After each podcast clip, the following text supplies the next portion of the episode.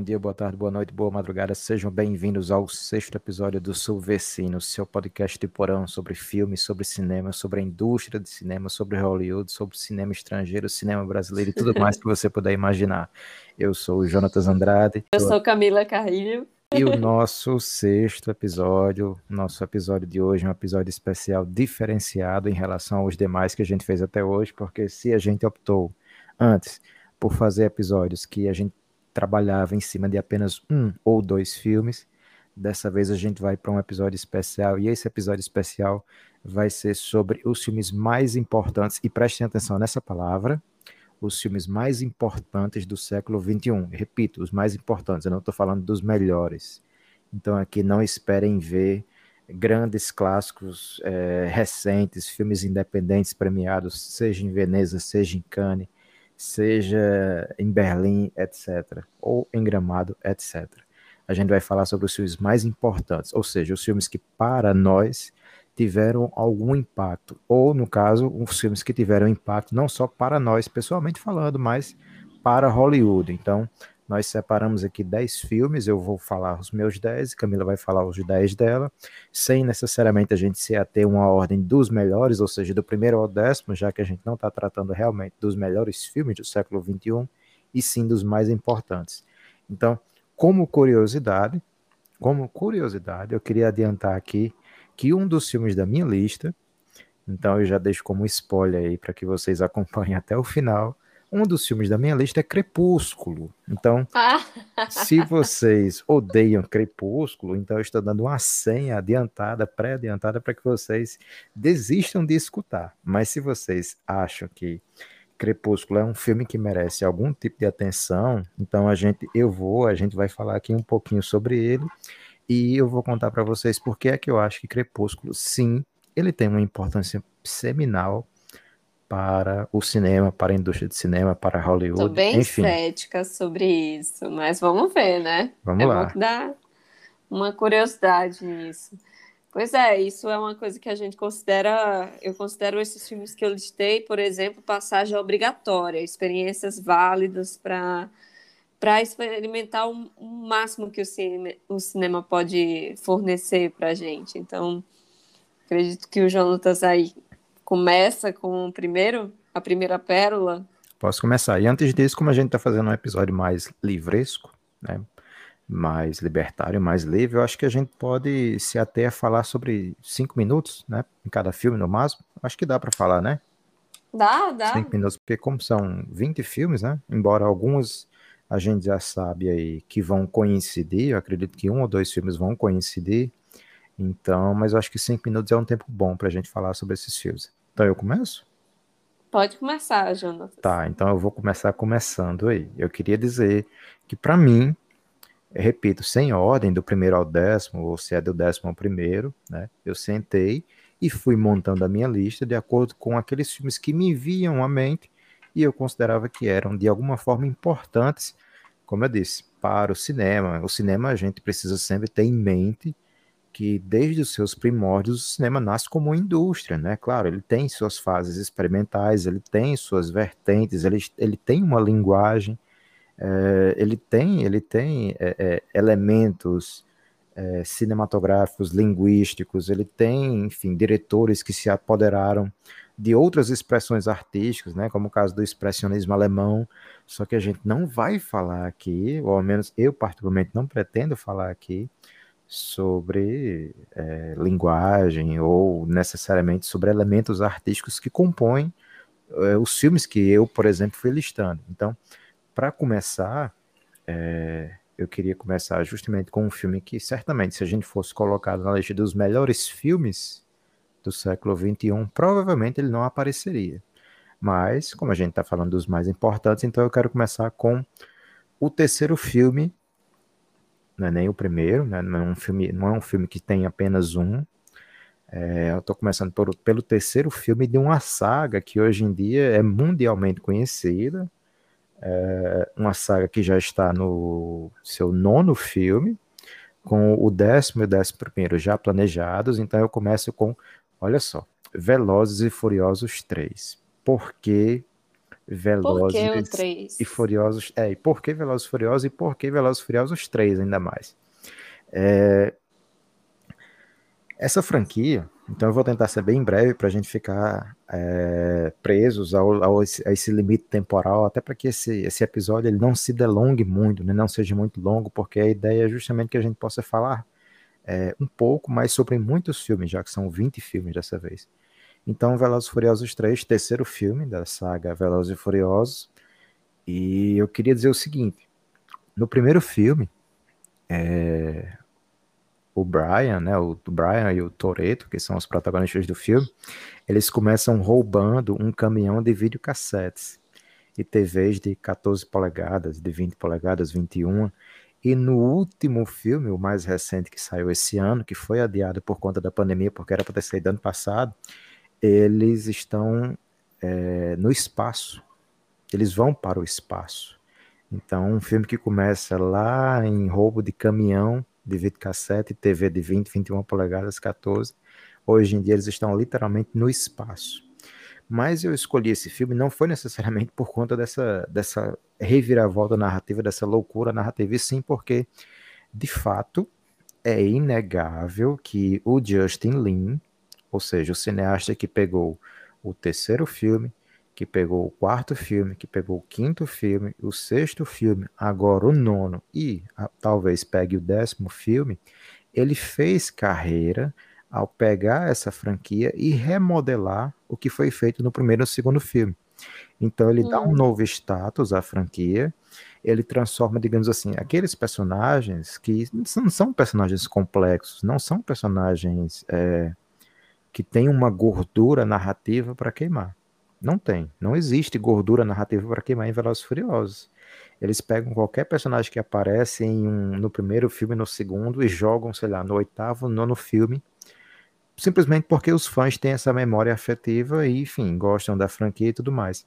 Mas é inegável que a franquia sobre se reinventar, no sentido de que eles aprenderam com a internet a remodelar a própria franquia. Então, por exemplo, no quinto filme, que foi o filme realmente que, que, que sedimentou essa fórmula Velozes e Furiosos de ser, que é o filme que se passa em parte no Rio de Janeiro, né, a Operação, é o Velozes e Furiosos 5, né, a Operação Rio, se eu não me engano, é a Operação Rio, justamente. E ele, que é o filme que aparece o The Rock, né, o Dwayne Johnson, é, ele é um filme que, que, que ele, ele crava, ele sedimenta muito bem o que a franquia vai ser daqui para frente.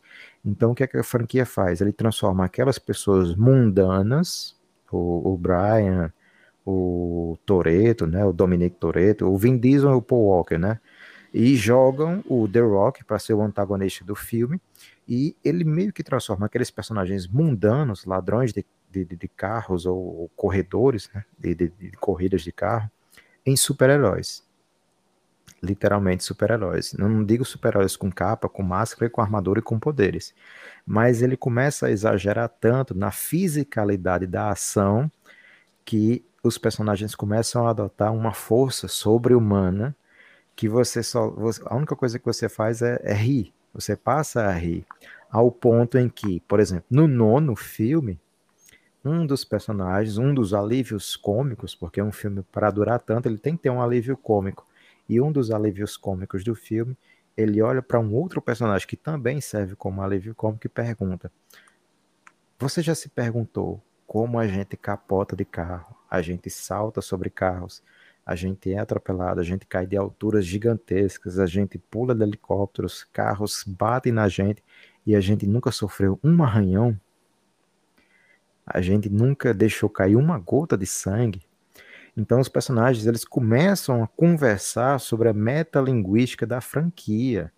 Os personagens começam a conversar sobre o porquê eles se tornaram figuras sobre-humanas, ao ponto em que o filme ele monta o roteiro de acordo com a fala dos próprios personagens, porque tem um outro momento em que um personagem chega para o outro e diz: Olha, a gente não vai conseguir fazer isso. A única forma da gente conseguir fazer isso é, sei lá, se a gente fizer uma loucura como pegar um carro e colocar foguetes nele for até o espaço.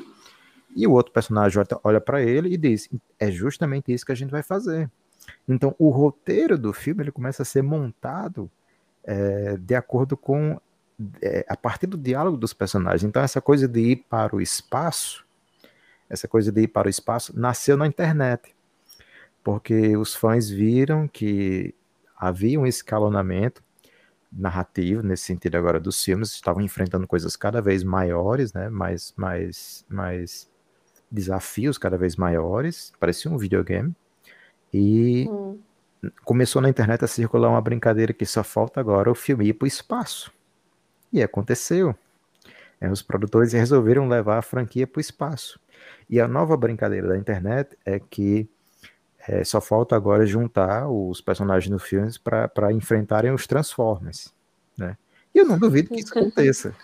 Então, assim, é, é, uma franquia que soube se reinventar, mudou basicamente o seu gênero, deixou de ser um filme puramente um filme de ação, e hoje é uma aventura, e a gente tem personagens que entraram, digamos assim, para o hall de um certo hall de importância do cinema de ação, de aventura.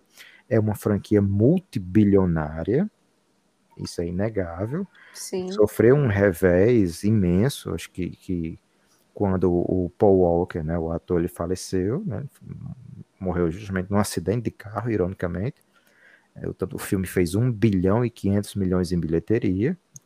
Então, uma franquia muito pequena, muito reduzida, que começou no início dos anos 2000, tá, foi agora para o nono filme e já gerou um spin-off, né, que é o, o, o filme que é com Jason Statham e o The Rock, né, o The Rock ele é maior do que o, o Vin Diesel, então ele criou a própria franquia, que é o Hobbs and Shaw, que é muito bom, muito divertido, e todo mundo que tem Oscar já passou por essa franquia, né, a Helen Mirren, que fez a rainha, tá na franquia, no filme uhum. novo agora, ela dirige loucamente um carro com o Vin Diesel enquanto eles conversam coisas ultra banais.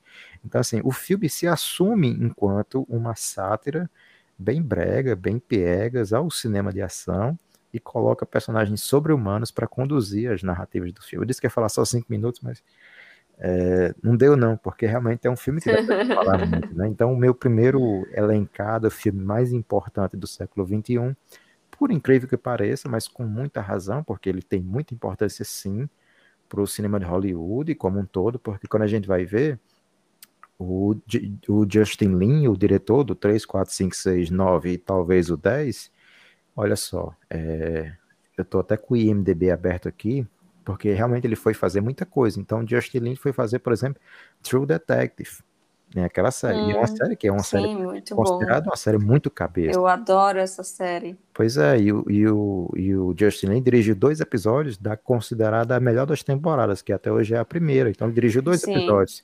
Depois ele dirigiu o Star Trek Sem, Sem Fronteiras, né? Também um ótimo filme da franquia. Depois ele dirigiu Community, né? A série de comédia. Então, todos os cineastas que estão passando por Velozes e Furiosos, eles estão tendo um destaque. Então, o meu primeiro filme é o Velozes e Furiosos 3, e o seu? Bem, eu comecei a minha lista com Cisne Negro. É, eu acho que quem passou por esse filme, esse filme ele foi lançado e ele causou um burburinho.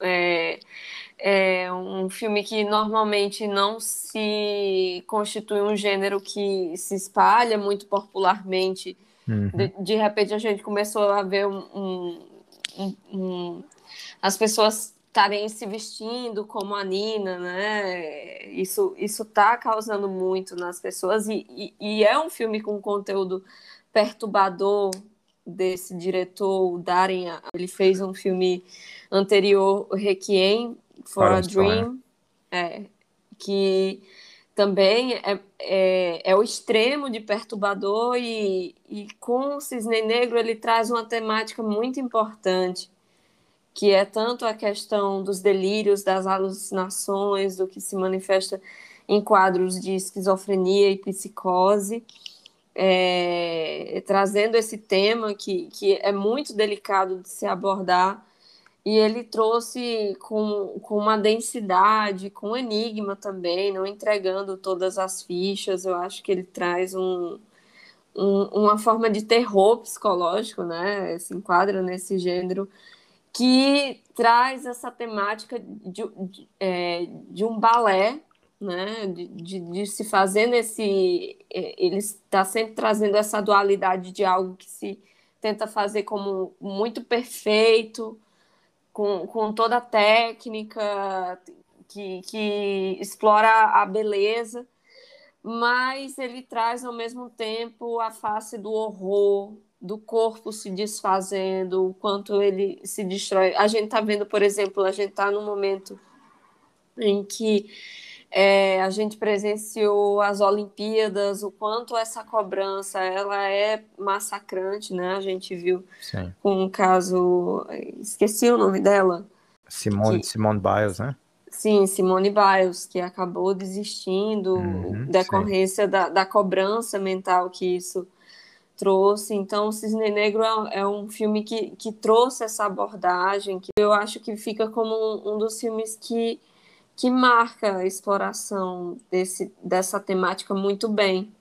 Eu acho que sempre vai, apesar de ter, enfim, pode ser que, que tenha alguns exageros, algumas pessoas veem como alguns elementos um pouco, mas aqui não cabe isso, né? Eu acho que quando a gente elencou, é, por exemplo, eu pensando nessa lista, eu penso justamente no que é, filmes que possam explorar ao máximo da nossa vivência humana, do quanto é, a gente pode estar tá explorando temas não, não muito bem tocados na, é, na nossa vivência. E Cisne Negro é um filme que fica para a história como um dos que exploraram muito bem essa temática do duplo, né? uhum, dessa dualidade que há entre a Nina e a, a, uma possível concorrente que na verdade é ela mesma. A gente vai ver isso em outros filmes, inclusive O Homem Duplicado, que Sim. pega a obra, por exemplo, do, do Saramago. Saramago. Mas Cisne Negro é, é algo que veio como muito mais acessível para a população trazendo essa, essa ameaça de uma outra mulher, de alguém que vai conseguir fazer perfeito, de, de não só conseguir fazer o papel da, da boa mocinha, mas também da, da vilã. Né? E a, a Nina precisava atuar. Enfim, tem vários temas importantes durante o filme que eu acho que quem quer assistir assim vai, vai se deleitar, mas claro que não é um filme como o diretor apresenta em muitas de suas obras cômodo, que vai ser algo que se espera. Ele, ele traz muitos rompimentos de narrativa, inclusive passando uma hora por algo fantasioso, mas é isso que também se coloca é, em quem vive um, é, um, um sofrimento mental que, inclusive, pode romper com a realidade. Então, isso o filme explora também muito bem. Então é preciso ter a mente aberta para isso. E é um filme que não se restringia ao. É, um, um, dos pontos que eu gostei é que ele não se restringe ao, ao público cult, né? ao público fechadinho de uma bolha. Ele realmente furou barreiras e, e se tornou popular. Então, acho isso um ganho como a gente também está pensando isso, né, do que se espalha pela indústria do cinema, até, até, que, até que ponto ela pode estar tá se reinventando, trazendo é, outras abordagens, eu acho que esse filme pode trazer, trouxe um grande, é, uma grande abertura para a indústria também, explorar mais esse lado. Eu, eu, eu, eu posso até estar enganado, mas eu acho que o, o Darren Aronofsky, ele tem uma trinca de filmes que ele faz antes e depois do, do, do Cisne Negro que eu acho excelente, né? Que ele começa com o a fonte da vida. Então, se a gente estivesse fazendo realmente aqui Sim. uma lista dos melhores filmes do século XXI, né, sem essa coisa jocosa que eu tô, eu tô falando, mas eu falo, eu falo do Velozes Furiosos, mas eu falo seriamente, porque de fato é um filme que tem um impacto muito grande na indústria. O cinema é uma sim, indústria, sim. o cinema é uma indústria, então assim como o Cisne Negro tem impacto, né, ganhou o Oscar, concorreu ao Oscar, né, o, o Vincent, Cassel, o Vincent Cassel tá ótimo, a Mila Kunis tá ótima, a Natalie Portman nem se fala. Elenco pesadíssimo. A trilha, o figurino, enfim, a maquiagem, muito bom, a reviravolta, a música. É um, é um filme de gênero, de certa forma, né? Enfim, dá para uhum. dizer, ele, como você bem falou, ele dá para ele, ele tá além do circuito do cinema cult, porque uma pessoa que gosta de filme suspense, ela pode se encantar por Cisne Negro, né? Uhum. Então, o, o, Darren, ele tem uma trinca de filmes muito boa, porque antes do Cisne Negro, eu posso estar enganado, mas antes do, do Cisne Negro, o filme anterior dele foi O Fonte da Vida. E o filme posterior ao Cisne Negro, aí, aliás, o filme posterior ao, ao, ao A Fonte da Vida foi O Lutador. E eu acho o lutador Sim. maravilhoso. Eu até hoje, assim, eu tenho muito dó do Mickey Hurk, porque ele perdeu aquele Oscar do pro Champagne, né? Por aquele filme uh, que o Champagne interpreta. Milk? Não. É, Milk. Foi Milk? É, eu, eu tenho muito dó do Mickey Hurk, porque ali poderia ser. Inclusive, isso tem muito a ver com um dos filmes que eu vou trazer aqui, né? Vai ser, eu posso até adiantar aqui, mas eu acho que é melhor uhum. pular porque a minha fala é muito parecida com a fala do Velozes Furiosos, de certa forma, né? Que eu vou falar de fórmulas cinematográficas. Mas então eu não vou fazer isso, eu vou deixar para falar do, do Mickey Rourke depois. É, mas eu tenho muito dó do Mickey Rourke porque, porque por ele não ter levado o Oscar na disputa com o Champagne, porque o lutador ele, ele tá fenomenal nesse filme e enfim, é a melhor atuação, talvez junto com Coração Satânico, que é também maravilhoso, porque ele bate de frente com Robert De Niro, né, no Coração Satânico. O Nove Semanas e Meia de Amor, ele tá maravilhoso, junto com a Michelle, com a Kim Basinger. Enfim, então eu acho o Lutador uma das atuações mais supremas, não só da carreira dele, mas daquele ano, inclusive. Eu acho a melhor atuação daquele ano, em relação à, à atuação vencedora, mas enfim. É, e inclusive ele tem uma história muito.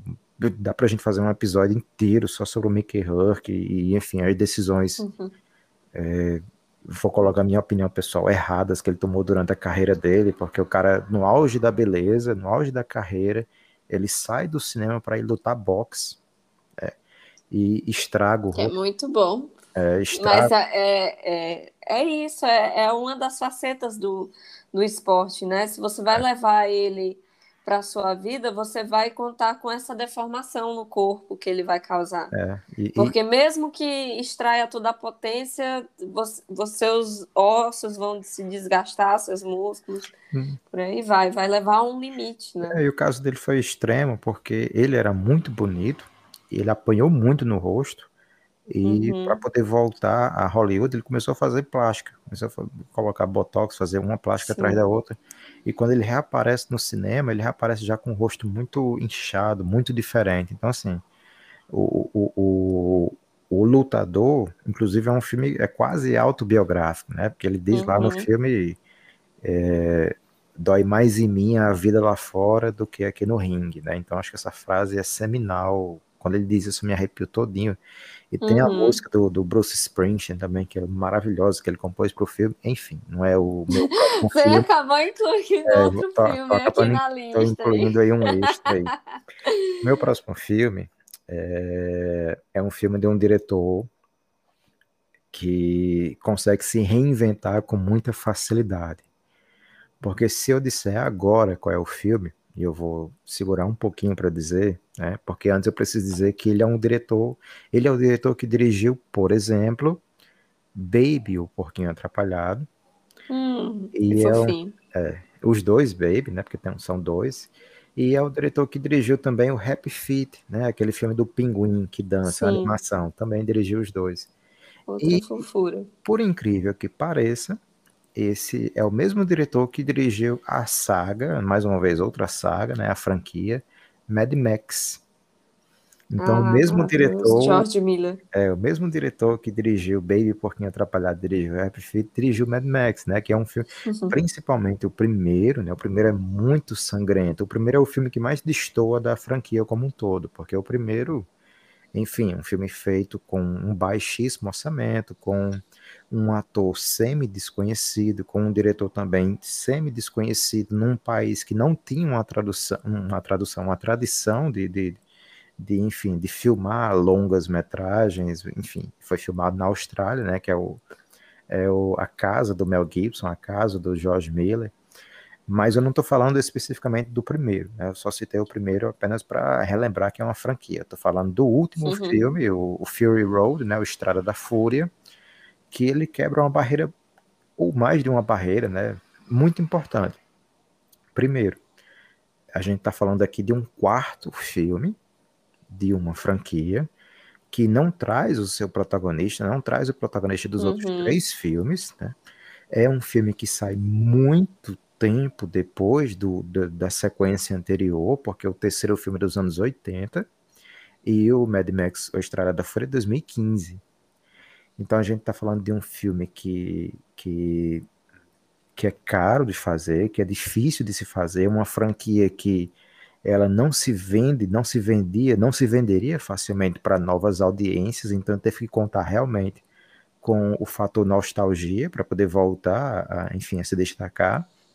Não traz o Mel Gibson, né, que já tinha se envolvido com inúmeras polêmicas nos anos 2000, inclusive nesse século, aliás, no século 21, nos anos 2000.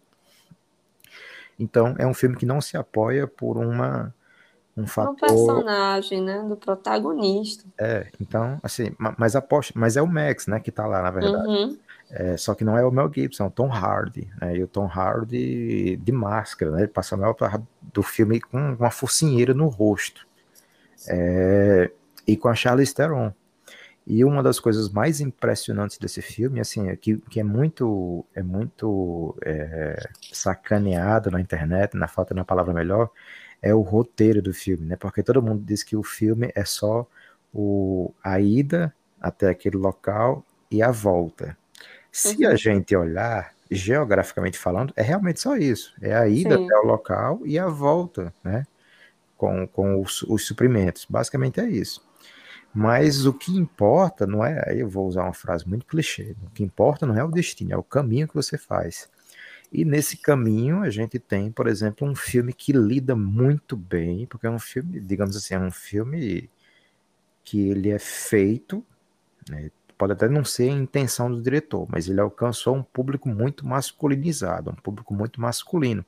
E nesse filme, especificamente, ele tem uma pegada, ele tem um viés, assim, é, é um tanto feminista, um tanto feminino, porque, por exemplo, é, tem cenas, né? O primeiro que o filme, o filme ele passa no teste de Bechdel, né? Que é da, eu não sei se é Alexia ou é Alexis Bechdel, né? Que é justamente uma quadrinista que criou o teste de Bechdel, que é um teste de três regras, né? Primeiro, no seu filme tem mulher, essa mulher ela tem um nome, né? Ela fala com outras mulheres no seu filme e ela fala com outras mulheres sobre um assunto que não sejam sobre homens. Então, Mad Max, um filme que foi pensado, ou ao menos alcançou em sua saga, ao longo de sua história, é, é apenas um público muito masculinizado, ele é um filme que passa no teste de Bechdel. Porque ele tem mulheres no filme, ele tem mulheres com nome, ele tem mulheres que, que mulheres que falam umas com as outras, sem homens estarem no meio daquele diálogo, e, e, e a fala, a conversa sobre de, dessas mulheres não é sobre homens. E se uhum. você for olhar, 95% dos filmes não passam no teste de Bechdel. Filmes premiadíssimos, filmes importantíssimos, eles não passam nesse teste. Sim. E o Mad Max passa. E, assim, tem uma cena que é, que é, que é ela é muito simbólica nesse sentido, que é a cena em que o Max, ele tá com com duas balas no revólver, três balas, ele tem que efetuar um disparo de uma sniper, de uma, uma, um fuzil de precisão, uma coisa nesse sentido. E ele erra o primeiro disparo, ele erra o segundo, né? E só tem uma bala. E a Furiosa, né? A Furiosa é o nome da personagem da, da Charlize Theron, que só tem um braço no filme, ainda mais. Uhum. Ela pega o Max, ajoelha, não sei se ele tá ajoelhado ou ela ajoelha o Max, mas ela pega a arma, coloca a arma no ombro dele, né, ele passa a ser o apoio dela e ela efetua o disparo certeiro que ele não conseguiu fazer tendo só um braço. Uhum. Então ela usa o corpo dele como um mero apoio. Então para mim essa cena é muito simbólica, muito boa para justamente mostrar o quanto esse filme ele importa mais do que o, o, roteiro que as pessoas brincam, que ele é só o ir e voltar é o que acontece nos meandros desse roteiro, a fotografia e tudo mais. É, o próprio Max ele fala muito pouco e tanto é que a sequência, né, a sequência que vai sair não é sobre o Mad Max, é sobre a Furiosa. Vai sair uhum. a sequência, é Furiosa o nome do filme. Tomara, tomara, o quanto antes. E lembrando Foi sem ainda... uma coisa que a gente não combinou, eu assisti, eu reassisti essa semana por coincidência, eu não sabia que ia estar na sua lista, eu pensei, eu cogitei, mas para ver como é um gosto nosso, né? Acaba essa lista tendo influência num gosto nosso que eu não, não vou colocar um filme de ação, assim, eu não priorizo isso, mas é, enfim, é, é coisa do, da subjetividade da pessoa, né? Mas esse filme é algo absurdo quanto prende. Hum. Você não quer deixar de assistir, você quer ver tudo. E assim, é, é, tem que uma coisa que a gente precisa destacar é que lá de 2015 ele é com facilidade o melhor filme daquele ano. Né? E assim, se a gente for levar também para a questão dos prêmios, Sim. o Mad Max ele sai com quatro Oscar da, da, da, do Oscar do ano que ele disputou e disputando o melhor filme também, né? Então, assim, uma, um, um, quarto filme de uma franquia que tinha sido enterrada nos anos 80, semi-australiano, digo semi-australiano porque tudo começou lá, com um astro em decadência que já não, não foi chamado para o filme, né? então foi chamado uma outra pessoa, essa outra pessoa topou dividir o protagonismo do filme e deu super certo dividir o protagonismo do filme com a Charlize Theron. O filme passa no teste de Bechdel, o filme tem efeitos assim deslumbrantes, tem cenas épicas. E ninguém, se eu perguntar, Sim. ninguém lembra qual é o filme que deu o Oscar 2015 melhor filme. Mas muita gente vai dizer que um dos melhores filmes de 2015 foi o Mad Max. Então, para mim, Mad Max é sim um dos filmes mais importantes desse século. Um outro filme que eu pensei é, foi Encontros e Desencontros. Que, como esse filme que você falou, né, do, do Mad Max, que seria apenas uma, um enredo simples de, de, de volta, encontros e desencontros não tem muito o que colocar assim de uma forma de uma forma complexa de que há, há um grande acontecimento. É um filme também que se coloca como um dos filmes cults mas ele foi muito bem disseminado é, eu também destaquei ele porque tentando trazer também mais diretoras para essa lista. Fico um pouco incomodada de quando a gente monta uma lista, a maioria são diretores. Uhum. Então, a Sofia Coppola, ela, eu fico, fiquei pensando por que, que esse filme marca tanto, né? É, e para mim ele é muito denso, porque é um filme que traz uma imersão muito grande de personagens, principalmente aqui é a personagem da Scarlett Johansson, desse, desse lugar estranho. Em muitos filmes a gente tá com o protagonista no seu lugar usual, mas o, o fato do estrangeirismo que traz é, para os personagens, né, esse lugar do estrangeiro, do estranhamento, da tradução, né, do, que, do que não se traduz, inclusive, isso está bem marcado nesse filme. Uma, uma, de certa forma, ele, ele às vezes pa parece pegar uma atmosfera até documental, uhum. mas o que, eu, o que eu acho interessante é que ele é um dos filmes também, enfim, da minha lista, o mais romântico uhum. entre todos. Também sinto falta disso quando a gente percorre a década para fazer essa lista de filmes, a gente, eu, eu vi que a minha lista não, não tem muito disso.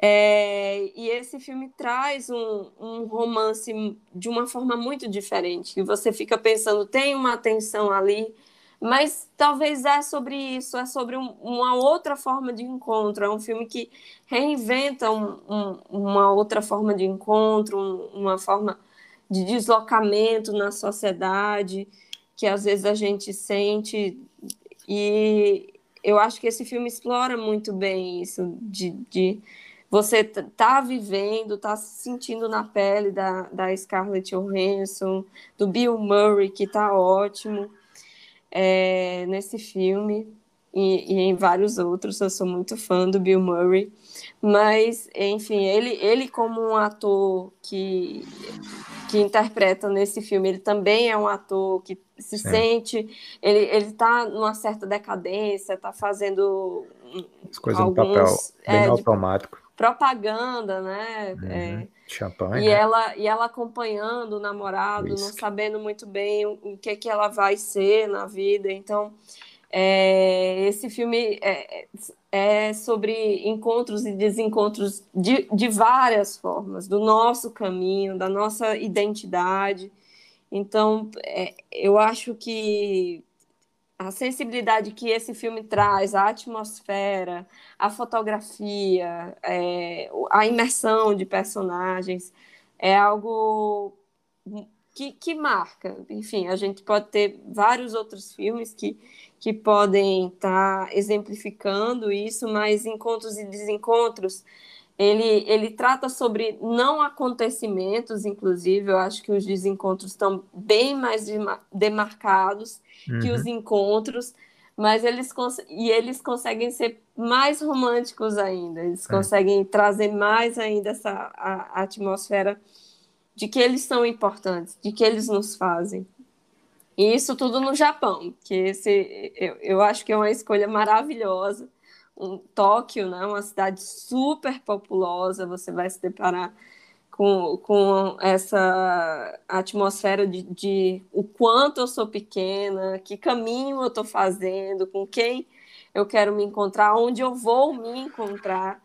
E esse filme puxa todos esses questionamentos, é, traz todas essas questões bem interessantes, que eu acho bom de se passear, bom de se experimentar. É um filme sempre para estar se reassistindo, eu acho que toda vez que eu reassisto ele, ele traz um, um novo dado, acho que são filmes muito importantes os que a gente sempre vai lá e revisita, ele é um desses, e creio que ele vai continuar marcado aí. Eu adoro também esse filme, eu acho trilha sonora, a escolha de elenco, as situações Sim. que se apresentam. É um filme muito mundano e ao mesmo tempo muito íntimo também. Eu gosto muito mesmo do, do, do Encontros e Desencontros também. É, muito, muito excelente direção da Sofia. Eu acho que inclusive ela levou o Oscar de melhor roteiro original, não, não, não tenho certeza, mas eu acho que levou sim. Qualquer forma é, é merecido. É, é muito, muito bom. É, eu vou para o meu próximo filme, né, que é, aí sim eu faço aquela retomada que eu fiz anteriormente, que eu disse que ia, falei do, da franquia Velas Furiosas, disse que ia falar da fórmula é, de cinema de, de, uma outra franquia também, e essa franquia é uma franquia gigantesca, é, talvez a franquia que mais rendeu dinheiro né, para a história do cinema, para a história de um estúdio, que é o. Aí eu vou, obviamente, eu vou falar do primeiro, muito simbolicamente. Eu acho que o primeiro é que dá o pontapé disso, lá em 2008. Então eu falo aqui, mais uma vez, só reforçando que eu estou falando dos filmes que para mim são mais importantes para o cinema, pensando no cinema enquanto a indústria, enquanto a indústria que realmente pega exemplos de algo e vai reproduzindo ad a eterno essa fórmula, porque é a fórmula que dá dinheiro, é a fórmula que, enfim. Então eu falo aqui do Homem de Ferro, 2008, o, o ressurgimento, o renascimento aí do Downey Jr., do Robert Downey Jr., uhum. que vivia muito de forma muito parecida com o, o que aconteceu com o Mickey Rourke, antes e que passou a acontecer com Mickey Huck depois, uma carreira aos frangalhos, aos cacos, despedaçada, desalojada de qualquer tipo de, de, de... Ora, a gente está falando de um cara que interpretou Charlie Chaplin no cinema. Sim. De uma pessoa que foi indicada ao Oscar por ter interpretado um dos maiores atores e diretores que o cinema, o mundo já teve, que foi o Chaplin. E o Robert Downey Jr. Ele fez muito bem. Eu é, gosto e... muito desse, dessa biografia. Exato. Coube ao Robert Downey Jr. fazer isso aí. Mas, enfim, teve um, enorme problema com, com o vício em drogas. Né? É, é, é, foi. Ele estava acabado, ele estava como João Travolta, na, na época né, que. É, para Tarantino atores... fazer Pulp Fiction. Uhum. E, assim, o Downey Jr ele teve uma enorme sorte de, em 2005 ou 2006, ele ter sido chamado para co-protagonizar ao lado do Val Kilmer um filme que é maravilhoso, uma comédia indie policial que é maravilhosa. Recomendo fortemente porque ali ele mostra todo o potencial dele, que é o Beijos e Tiros, né? O Kiss Kiss Bang Bang, Beijos e Tiros, que ele faz ao lado do Val Kilmer e os dois estão excelentes. E não à toa, o, o, o Beijos e Tiros catapulta imediatamente o Robert Downey Jr. para o Homem de Ferro. Uh, o John Favreau, né, que é o diretor do filme e, e, atua no filme. Então, assim, é um negócio muito caseiro nesse sentido. Claro, a gente está falando de uma franquia que já, enfim, nasce multimilionária, mas a gente está falando também de um personagem que era o personagem B, C, D dos quadrinhos o Homem de Ferro, e hoje em dia é o top número um das crianças, dos adolescentes, enfim. É o dono daquela franquia, um ator que entrou recebendo 500 mil dólares no primeiro filme e saiu do último recebendo 50 milhões. Então, por aí a gente tem. E criou-se uma fórmula, né? 20 filmes, 21 filmes, e a gente está indo para fase 4 da Marvel agora, né? Tem um Shang-Chi esse ano, tem o Eternals esse ano os Eternos, e tem o Homem-Aranha 3, né, da, dessa nova da renovação da franquia do Homem-Aranha. Fase 4, né, a gente está aqui em 2021 e a fase 4 está apenas começando e já tem a Marvel, a Disney Marvel adquiriu o Quarteto Fantástico de volta, enfim, X-Men de volta.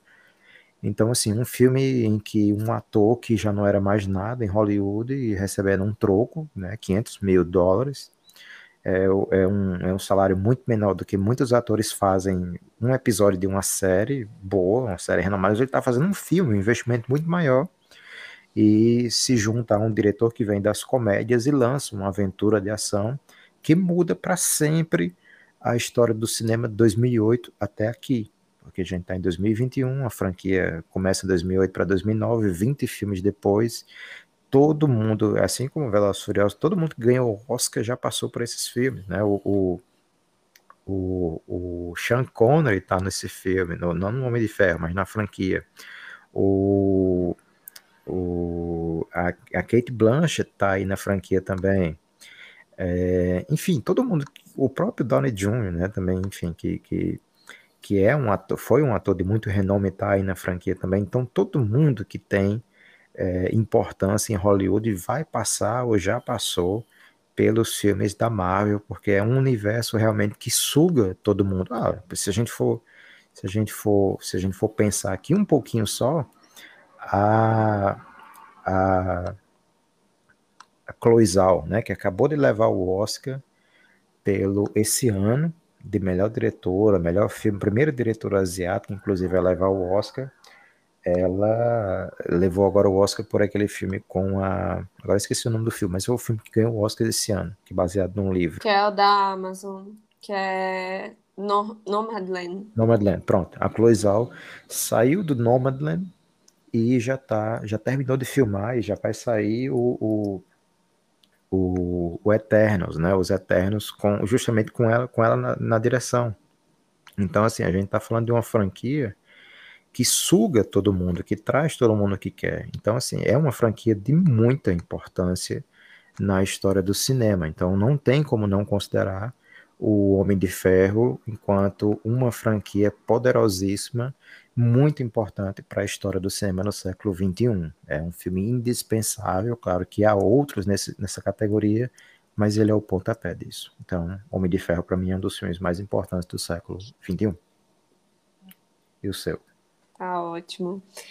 É, eu queria listar agora um filme francês. Eu tô meio que um pouquinho fora do circuito, mas esse é, eu não posso deixar de recomendar. Ele é muito significante para mim. É Escafandra a Borboleta.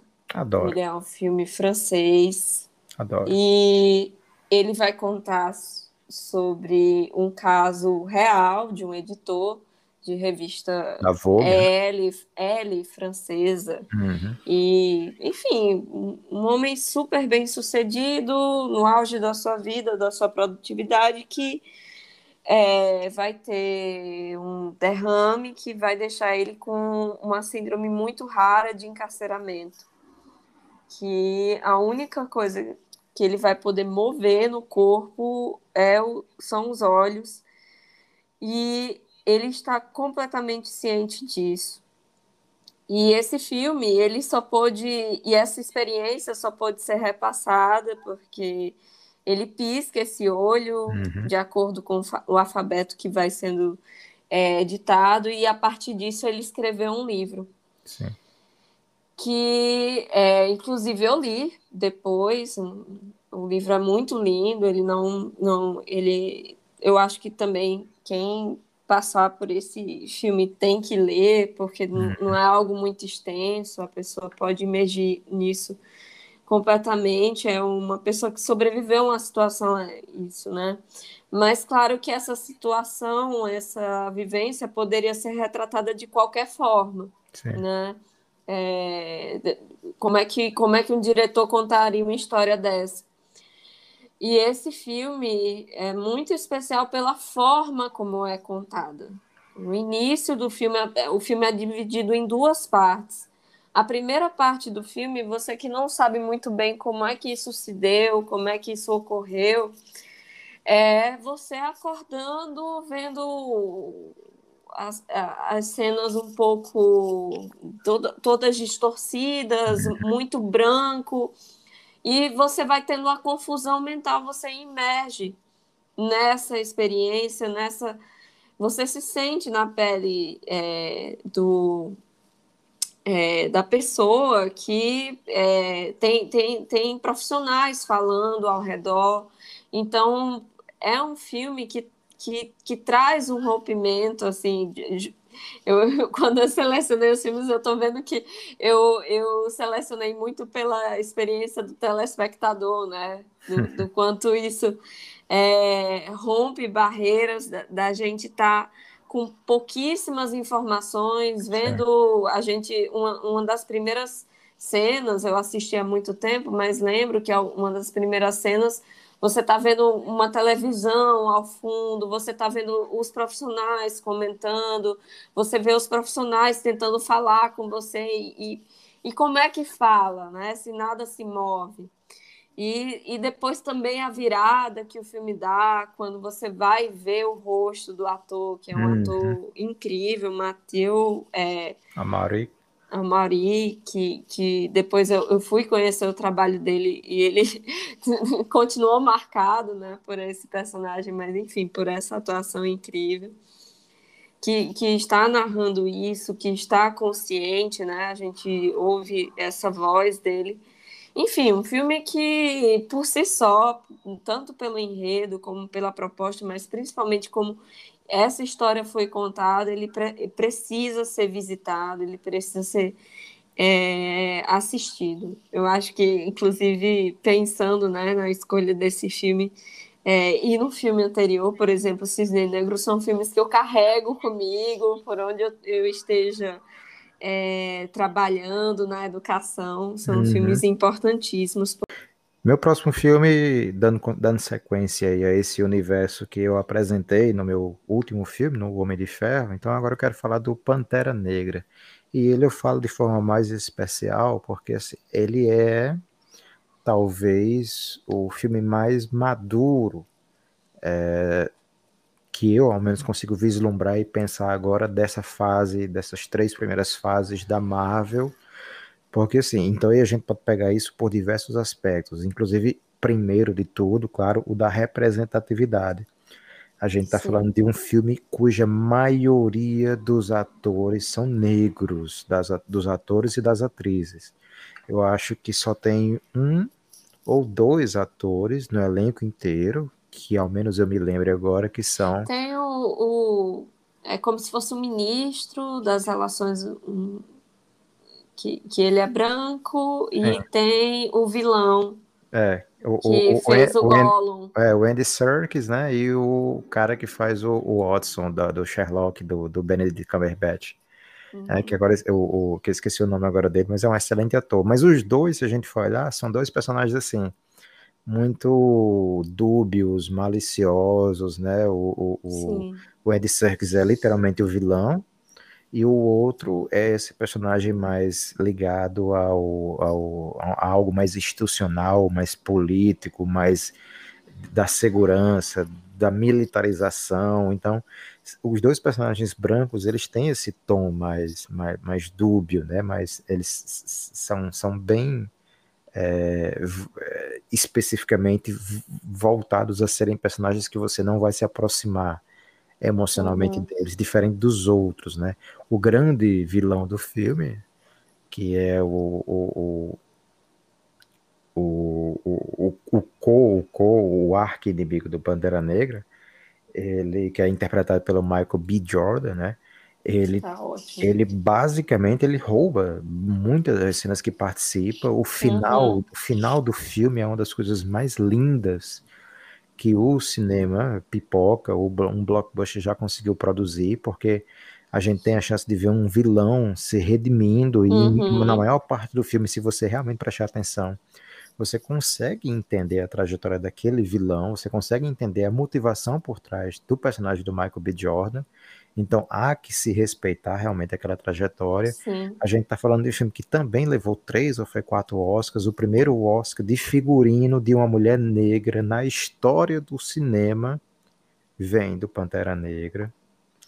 A gente está falando de um filme cuja trilha sonora foi de artistas negros, o figurino foi montado por pessoas negras, o diretor é negro, todo o elenco principal é negro.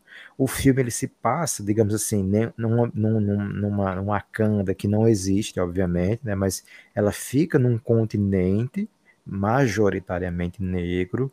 É um filme, inclusive, muito high-tech, né, ou usando um termo mais apropriado, afrofuturista. Então, uhum. Então, além de tudo, ele é um filme afrofuturista, que ele, ele, ele mostra uma Wakanda extremamente high-tech, uhum. que não uhum. faz inveja a nenhuma outra megalópole americana, ou, ou sei lá, da Inglaterra, do Canadá, do Japão. A tecnologia é vista por uma outra cultura, né? com outras uhum. nuances. É, é muito bonito como isso se desenha, esse mundo né, deles.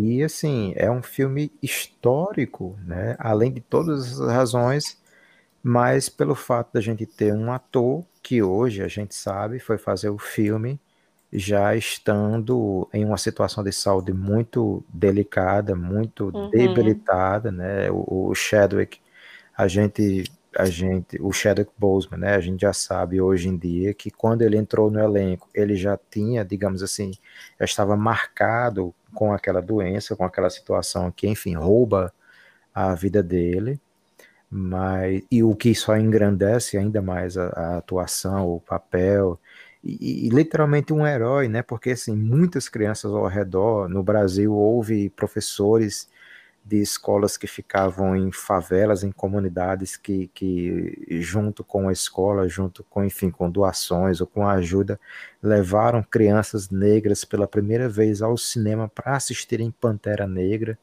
e se verem e se sentirem representados por um herói e por várias heroínas, inclusive, né? Porque o filme tem muitas heroínas Sim. negras. Então, para mim, é definitivamente um dos filmes mais importantes. Seja, para mim, só tem um defeito, porque a, o, o, digital dele, das lutas, é, da luta final, o digital dele é muito fraquinho. Mas, fora isso, para mim é um filme perfeito, um filme muito importante do século XXI é, por diversos aspectos. Então, para mim, Pantera Negra é de fato um dos filmes mais importantes do século XXI, sem, sem medo de errar.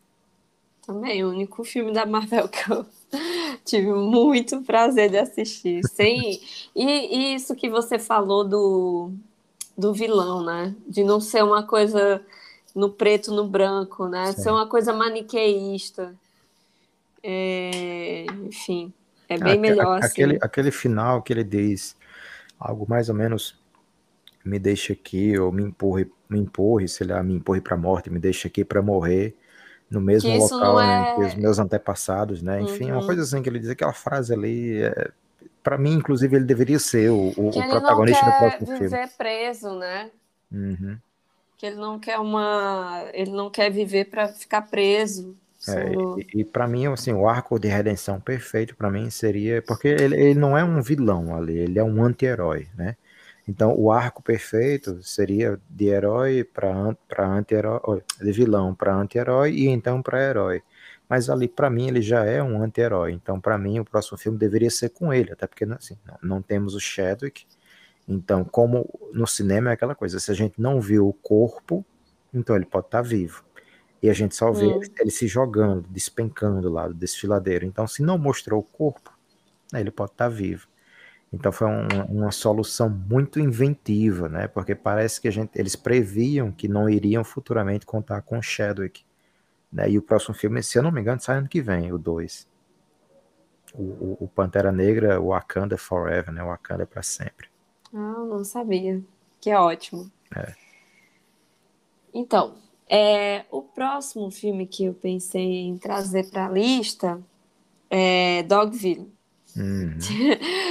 É, eu, eu ia acabar trazendo Las Trier de alguma forma e escolhi o mais mais louco dele. Não sei se é, o mais louco, acho que é louco para inclusive para a questão do cinema, né? Sim. Que outro filme a gente viu que não o cenário não tem cenário, são só marcações no é, no território, né? Inclusive, pelo que eu olhei um pouco, é um movimento que ele fez com outro cineasta, o Dogma 95, sim, sim. que era um cinema que se o negava... O Wittenberg, esse... né? O Thomas Wittenberg.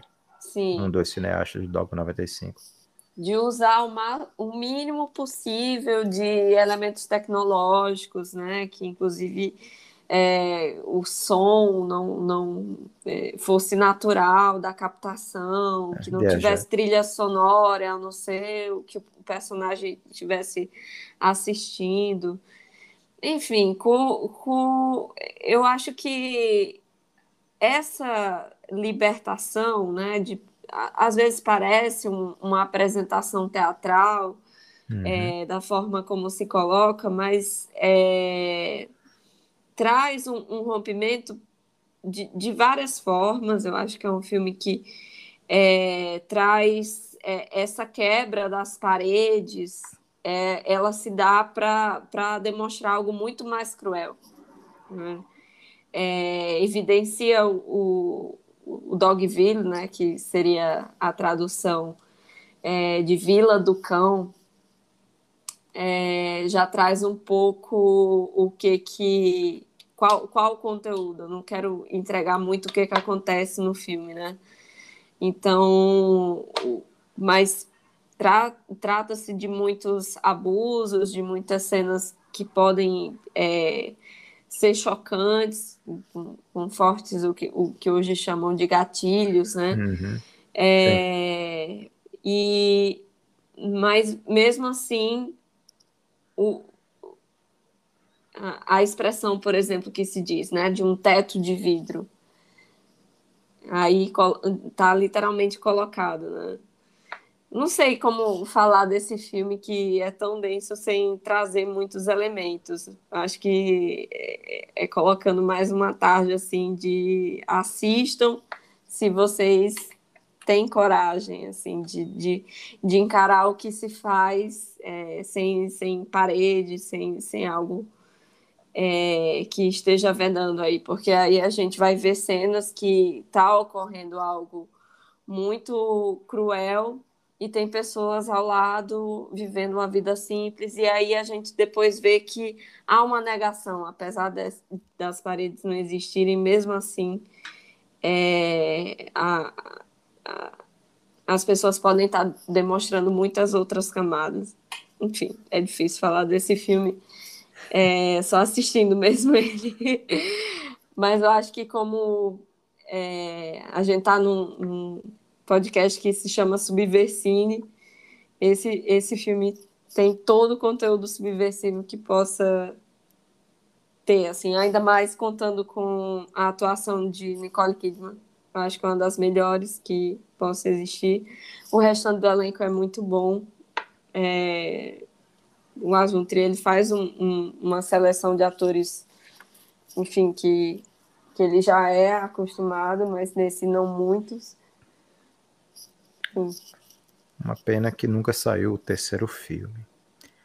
Sim, teve o segundo, pela, pela decepção que falaram, nem assisti, nem tive coragem. Eu acho que depois do, do Manderley, né, que foi o segundo filme, se não me engano, ou o terceiro ia ser Nova York, ou era Manhattan, uma coisa assim, mas uhum. nunca saiu. A, a, Nicole não topou voltar pro, pro, pro, pro, segundo filme, e, e a ideia do terceiro também não vingou, acabou não indo para frente, mas enfim vale pelo, pelo primeiro, né? Pelo Dove. O Marley também eu gosto, eu acho o Marley bom também. É, o meu próximo filme, talvez ele seja. Acho que todo filme ele, ele é arte, né? Ele é artístico. Mas no que se no que se propõe a ser, digamos, um filme com uma um aprofundamento da linguagem, eu acho que ele entre os demais, se bem que tem um outro aí que vem para frente também que tem muito disso mas, digamos assim, o filme com mais cara de premiação, não à toa, enfim, ganhou tudo que podia ganhar, é o Parasite, né? O Parasita do Bong Joon-ho, uhum. né? Por incrível que pareça, a gente está em 2021 e ano passado o Parasite, o Parasita, ele estava levando o Oscar de melhor filme, o Oscar de melhor diretor, Oscar de melhor roteiro, levou, enfim, o que podia levar do que diante do que disputava. E a gente está falando, assim, eu, eu falo, falo, eu escolhi o Parasita, né, o Parasite, por ele ser um, talvez um dos mais conhecidos do Bong Joon-ho. Para mim, o melhor cineasta da história em atividade é o Scorsese mas para mim também o melhor cineasta em atividade do século XXI é o Bong Joon-ho, porque alguém que dirigiu Memórias de um Assassino, é, Mother, né, não o Mother do Aronofsky, mas o Mother dele, né, uhum. né, o mãe dele, é, que dirigiu o, o, o, talvez mais hollywoodiano dos filmes dele e ao mesmo tempo muito característico do que ele também costuma fazer, que é o Snowpiercer, e que dirigiu até o Okja, né, ou Oja, que é o filme do porquinho lá, o que, sai, que é a Netflix que comprou, é, e dirigiu Parasite, para mim alguém que tem essa sequência, e tem um filme de monstros ainda que eu acho extremamente bem filmado, essa, o Hospedeiro? É um, o Hospedeiro, obrigado. Eu que vi. é um filme de monstros, mas na verdade é uma sátira social ali, disfarçada. Uhum. Tanto é que o monstro muitas vezes aparece no fundo né, das cenas. Mas especificamente o Parasita, o Parasite, ele é um filme excepcionalmente bem filmado, roteirizado.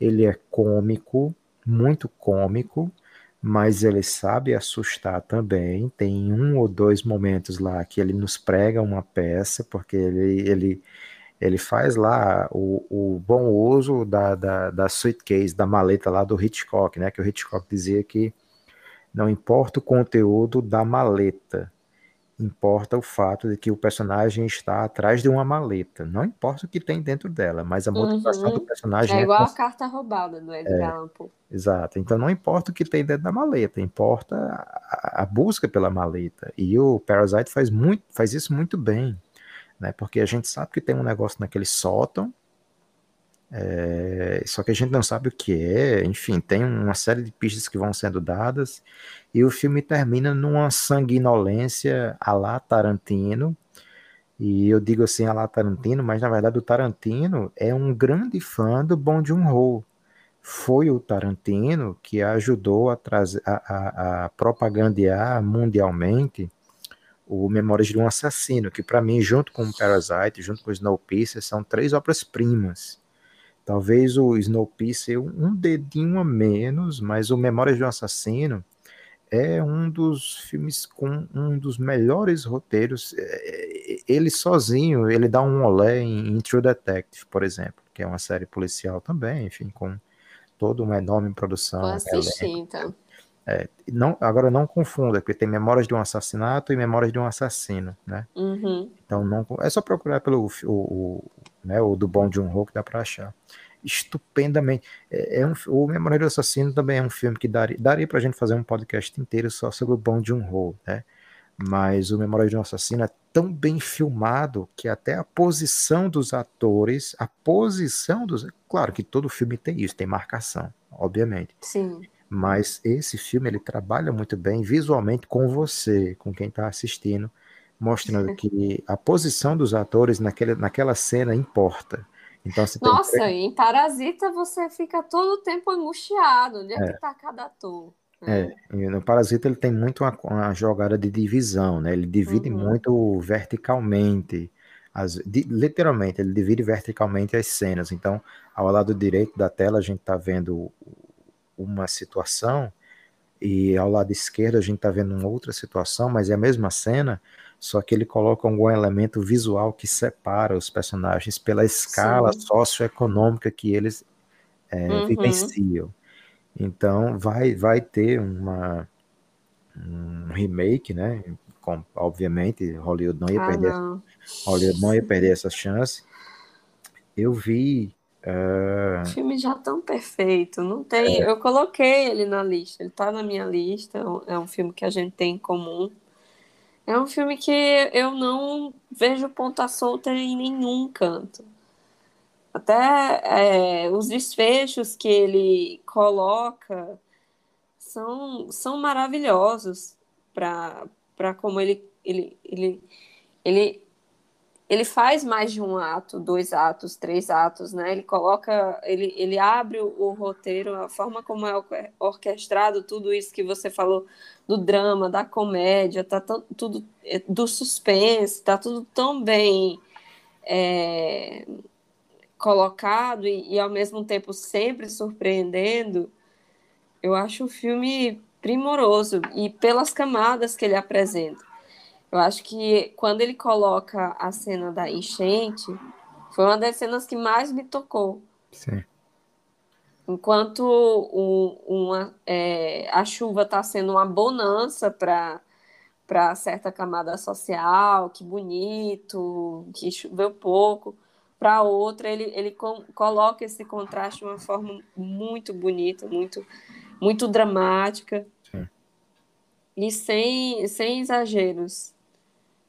Parasita, o Parasita, ele, enfim, para mim ele é, ele é você, você, você deu a deixa. Ele é um filme sem nenhuma ponta solta, ele é um filme sem nenhum tipo de de arrudeio, ele não é uhum. desnecessariamente longo, também não é é, curto demais, ele tem o tempo certo, ele tem a duração correta, ele tem dire uma direção primorosa, enfim, eu acho que o, o, Parasita ele é só mais um exemplo, na verdade, ele não é um, uma, uma, uma obra, não é o magnum opus, né? não é a obra-prima do, John, do, do Bong Joon-ho, ele tem a memória de um assassino aí, ele tem o Mãe, ele tem o Hospedeiro, ele tem o Snowpiercer, enfim, é, é só mais uma dentre as inúmeras excelentes obras que ele tem.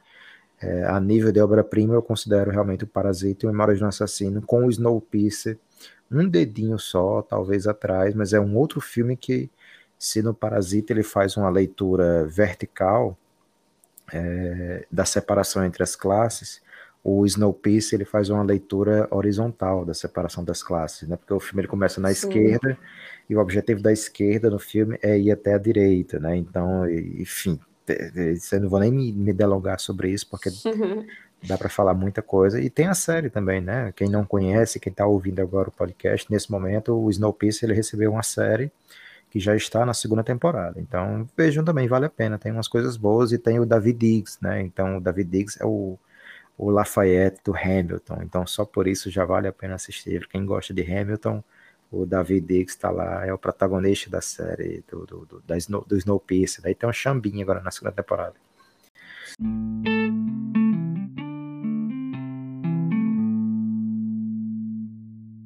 Então, para vocês que nos estiveram conosco até agora, um pequeno aviso. Esse episódio devido ao tamanho que ele ficou, ele vai ser dividido em dois, então vocês vão acompanhar inicialmente a parte 1, com os nossos cinco primeiros filmes mais importantes do século XXI, e no nosso próximo episódio vocês vão ter acesso aos outros cinco filmes. Então, se vocês quiserem ver. É, de cada um. Se vocês quiserem ver a minha defesa de Crepúsculo, por favor, assistam esse episódio e assistam ao outro episódio que tem a minha defesa de por que Crepúsculo é um dos filmes mais importantes do século XXI. E muito obrigado a quem escutou até agora, muito obrigado a vocês que, que seguem, que assinam.